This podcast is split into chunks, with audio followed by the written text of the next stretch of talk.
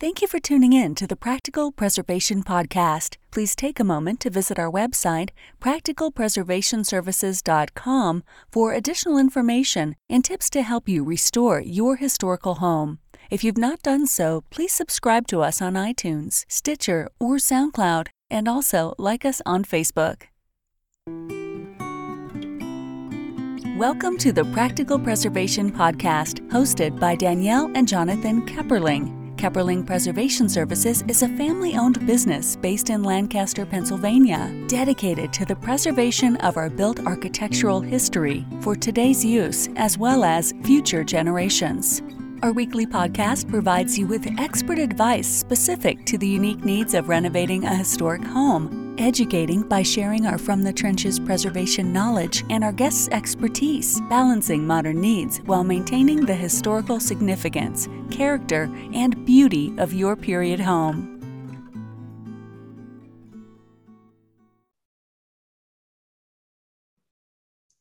Today on the Practical Preservation Podcast, I have uh, Mark Ferguson with me from the Revivalist website. So thank you for joining me today, Mark.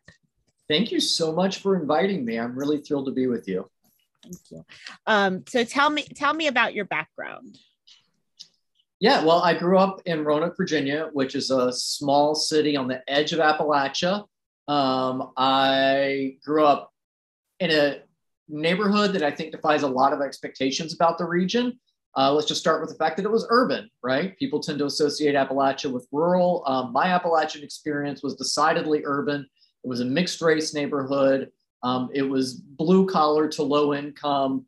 I think that uh, it wasn't necessarily the picture that a lot of people have of the region. Right. So that's where I was raised. Um, I, you know, was very fortunate um, in that uh, a lot of teachers saw potential in me. Um, a lot of people pushed me along the way. Um, I was able to go to college and I was able to build a career. Did um was there like manufacturing? Is that what made it urban? What makes Roanoke urban specifically? Yeah, was it was there manufacturing? Is that what like why there was an urban center there? Yeah, it. Uh, I was the train actually okay. was what was the um, impetus for Roanoke's existence. Um, as a city, it was actually formed fairly late. Uh, it was in the late 1800s. Okay. And then it grew really, really fast. Um, so fast they started calling it Magic City. Um, within a decade, maybe it was one of the biggest cities in Virginia. It went from non-existence to being one of the biggest cities.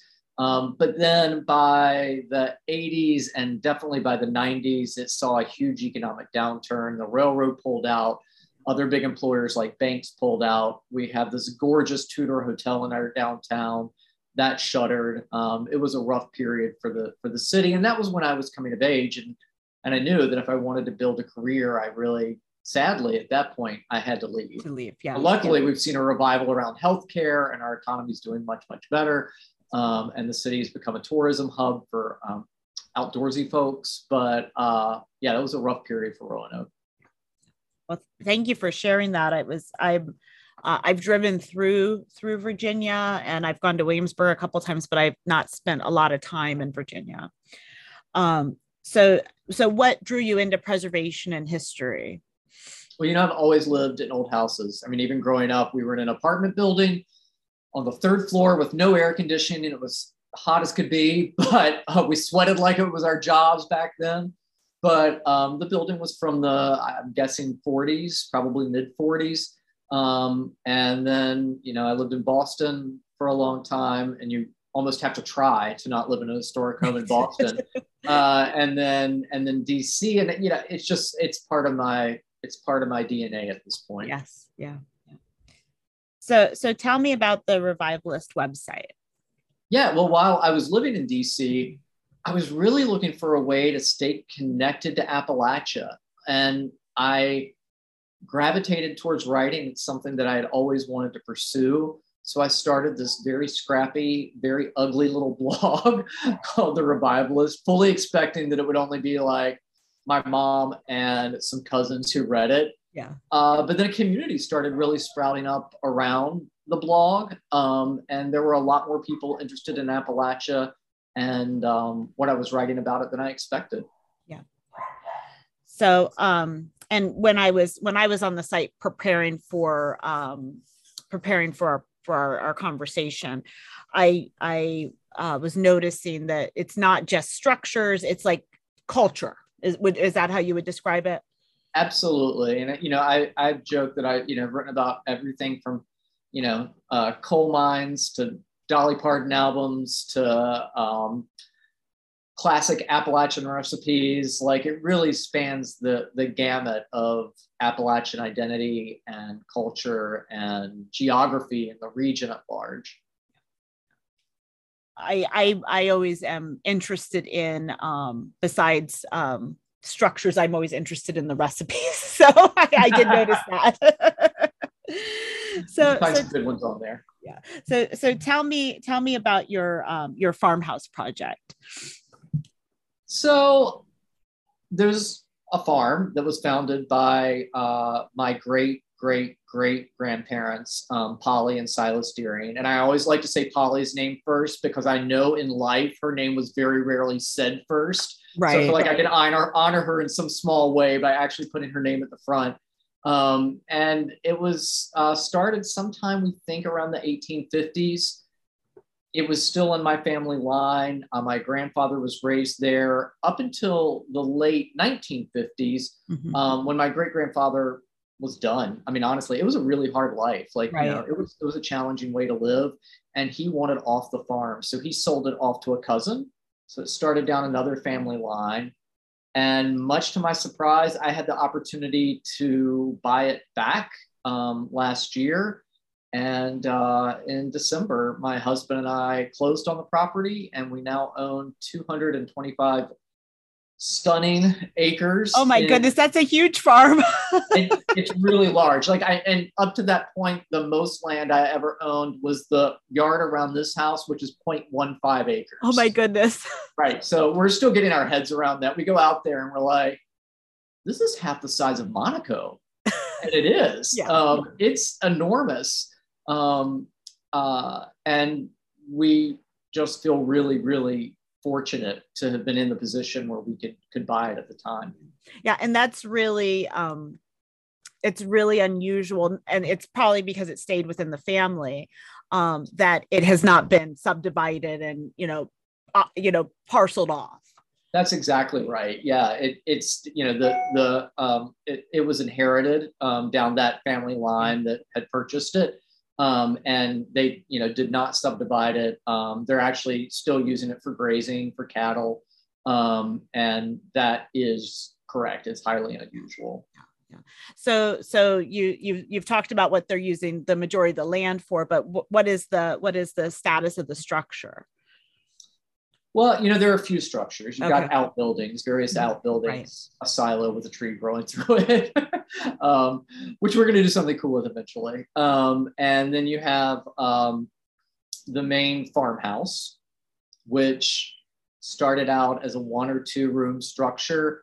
Uh, as I understand it, Polly and Silas, when they first moved there, really only had time to put together a lean to. And according to family lore, they would have starved to death if the neighbors hadn't have kept them alive right. the first winter that they were there. Um, after winter passed, they built this original core structure. A two-story addition was later added, um, and we have photos of that from the late 1800s, but it's since been torn down. It apparently really was in bad shape. So by the 1980s, it was gone. Um, so it was back to the smaller structure, uh, and that's what's there now. It's in pretty bad shape cosmetically, mm-hmm. but it's sound. Um, it needs That's you know a, yeah. a, little bit of um, foundation work.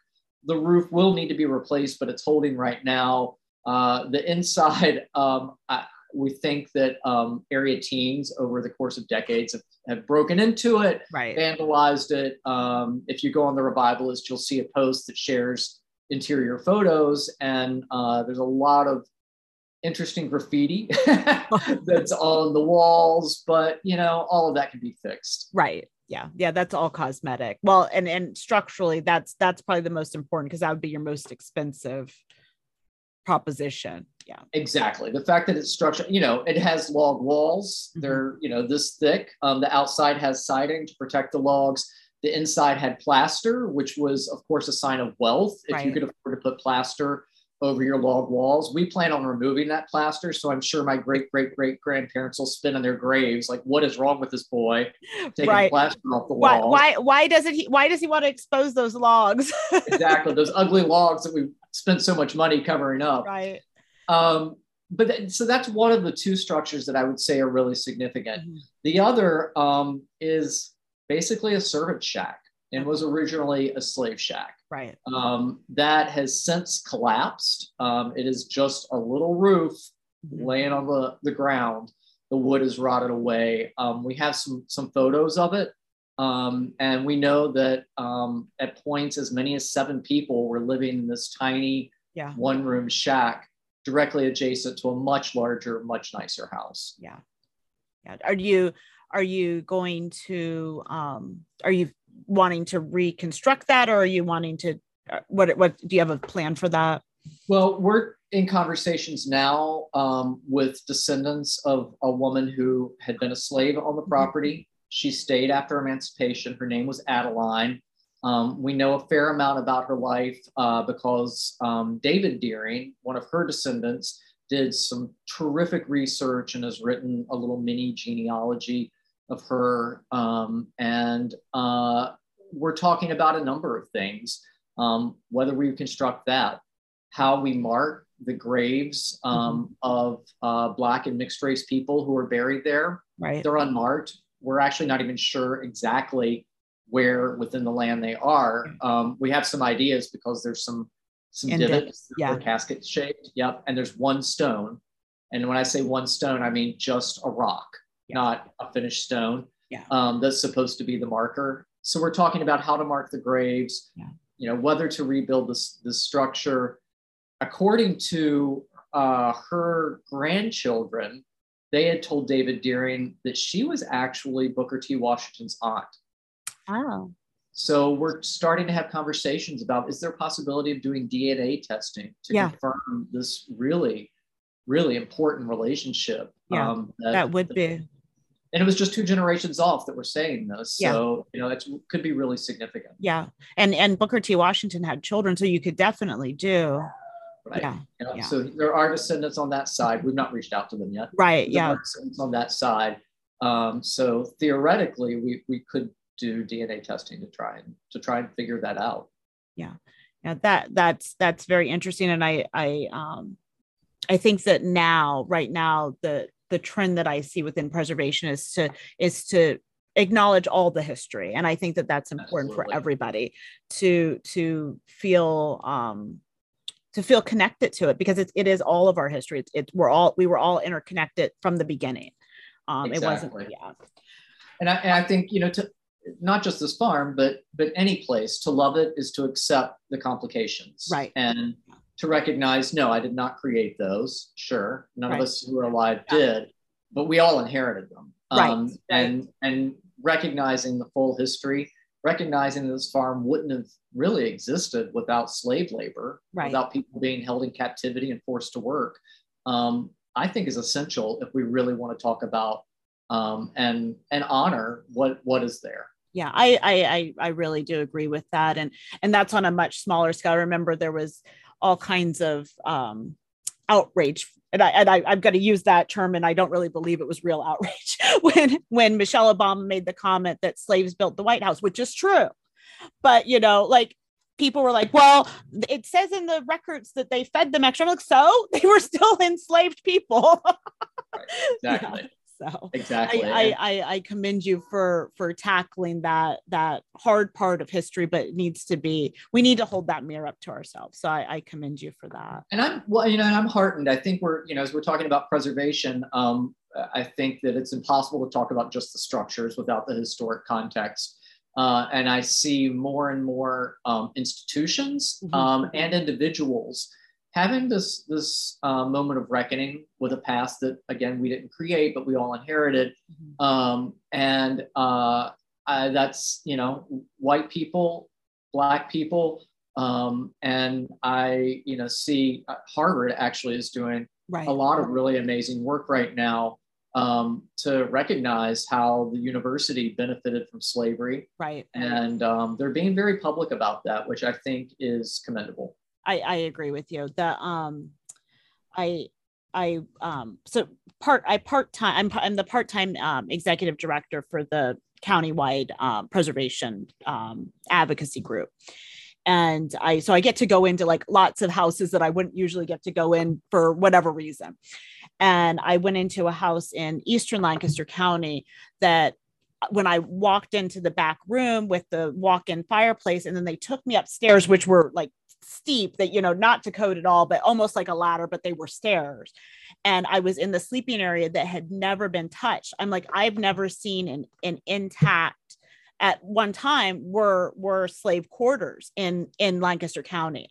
And i was i was blown away. I was like so excited that they hadn't touched it you know and and it's probably just because the, they don't even realize what they have because people don't associate slavery with the northern states but it was here of course. Yeah. yeah. I mean, yeah, exactly. And I, I think that that um, it is a, a, bit of an aha moment for a lot of mm-hmm. people who live in the Northeast yeah. that um, not only, you know, were slaves present there, but there was a lot of profit that came yes, from slavery. Yes, yes. Um, you know, even as far north as Boston and oh yeah, the bastion that yeah. it is. And even if it, um, even after slavery was being abolished, they were still benefiting from the cotton and the textiles and and yeah.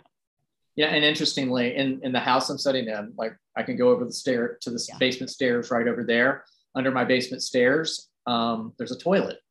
Yeah, and that toilet was for the help, right? Because they had to go to the bathroom in the basement because you know white people did not want them using their restroom, right?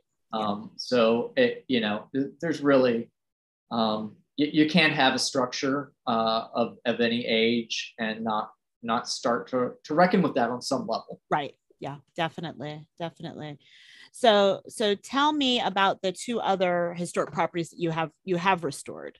Yeah well one of them is the house that i'm in right now. So uh, 1927 Foursquare um, in uh, Old Southwest, which is one neighborhood off of downtown.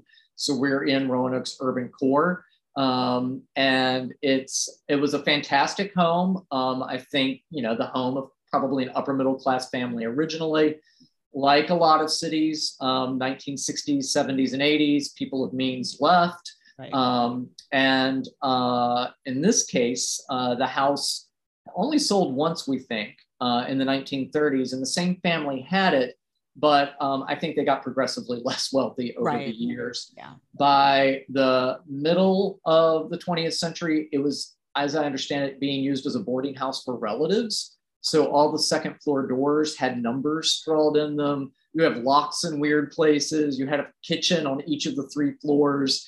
Um, and then fast forward to when um, we bought it in 2018, uh, the house was falling apart. I mean, plaster oh. literally falling from the yeah. ceiling.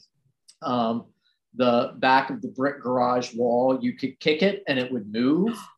Yep, that's not good. Uh, no. We're going to call it out front at this angle you know, original knob and tube wiring. The floors have never been refinished. I mean, basically everything right, uh, right. needed to to be touched. Um, so we spent about a year and a half and did a full restoration of it, um, and we're really happy with it. We we really love the way that it turned out. Yeah, yeah. My my house is from a similar time period, and I I uh, I love it. And I've been reading about uh, urban renewal in, in Lancaster and they were doing surveys in like the 50s about like the housing stock and and um, there wasn't a lot being built and that was pretty typical everywhere between the depression and, and world war ii just because all right. the resources.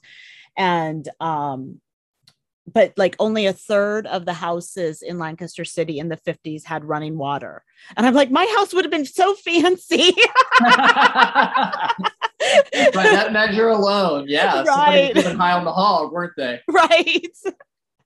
so it just it's amazing to me because but if you think about it like all the building stock that was from earlier would have needed to be retrofitted and so yeah it just wasn't you know it wasn't something people were investing money into and that's amazing to me especially because my family most of my family is from the west coast and you know they all had running water and plumbing because it they were building the houses with it yeah, yeah that that is an interesting measure of wealth um, right. that something that we all take for granted now oh, right oh, yes. like every house in america should I'm sure there are a few outliers, but I would Right. say 90 some percent have have running water. Yeah. Um, but it, it wasn't a given back then. No, it wasn't. It wasn't. It's pretty amazing to me.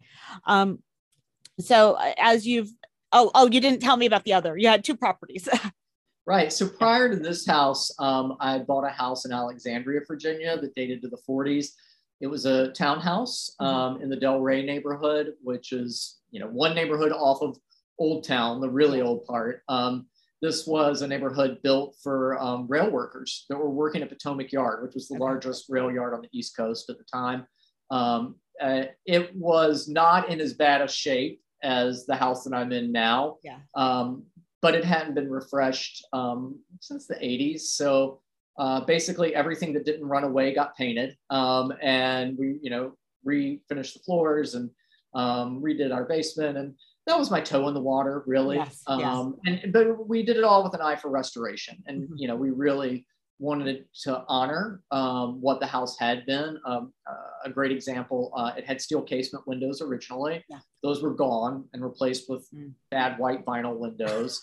So we replaced the bad white vinyl windows, not with steel casement, because wow, they are Right. so expensive. Yeah. Still Um, expensive. yeah. Right. But what we did do, we did wooden windows that were casement and mirrored um, the pattern that was um, in the original steel casement. So we could took it as close as we could Right. uh, without going broke and having to sell our cars for windows. we have such nice windows though. exactly.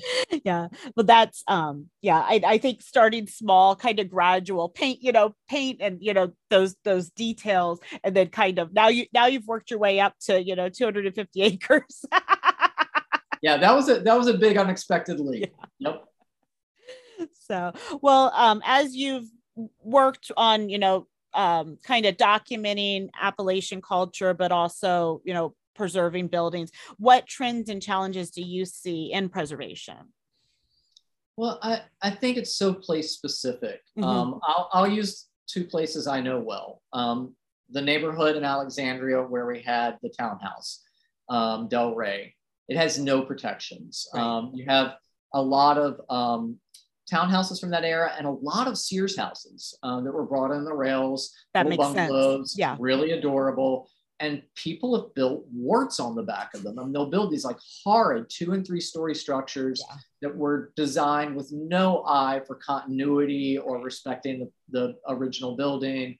Um, you know, you, you can just look at it and see that it's a design build shop that knows nothing about architecture coming in and doing this. right Um, and in that, so in that in that community, you need some preservation standards because they just Yeah. don't exist. Right. By contrast, uh, in Old Southwest, the neighborhood I'm in now, uh, it has very tight preservation standards um, that I think personally are actually inhibiting um, Mm, the health of the neighborhood, the economic health of the neighborhood, and keeping some structures dilapidated. I know um, at least one developer tried to buy a building. He was told that each unit within the building for an apartments mhm. had to be a certain square footage, um, and it, he needed economically to do smaller square footage than was allowed. So it can go either way. Yeah. Um, in the end, he walked away from that building. Um, it is still sitting around the corner, uh, just needing yeah needing somebody to do something with it Right. Yeah. So I think that you, you know, and those standards made sense when they were put in place. In the 1980s, you know, a 800 square foot apartment meant something that was going to be rough and Right. and that you know wasn't going to actually like benefit the neighborhood. In Roanoke, you have beautiful 800 square foot lofts now that are really really nice spaces right and the guidelines haven't evolved to to match the changes in the reality of the the community. Yeah. And and and i think that there is a move to smaller living spaces. Um i don't i don't necessarily understand it myself just because i i can't imagine living in that small of a space. But i've seen in lancaster a real tr- trend towards efficiency apartments and higher end efficiency apartments. And though yeah i agree. In you know 30 40 years ago you wouldn't have thought that efficiencies would be high end yeah yeah you wouldn't have i mean as uh, you know sitting in this house that's 3500 square feet and thinking about the fact that it takes me 40 minutes to vacuum it. Right. Um, so some days a small, uh, smaller Right. place sounds Yeah. very attractive. And having lived in DC and Boston, you know, that was just the economic reality. Yeah. Like, Oh, so you really have to be expensive. truly wealthy to afford anything approaching this size. Right. Yeah. Yeah. Very true. I think those were good observations. Thanks. Thank you for sharing those. Was there anything that you wanted to share before we before we wrap up? Um, that you thought of while we were talking?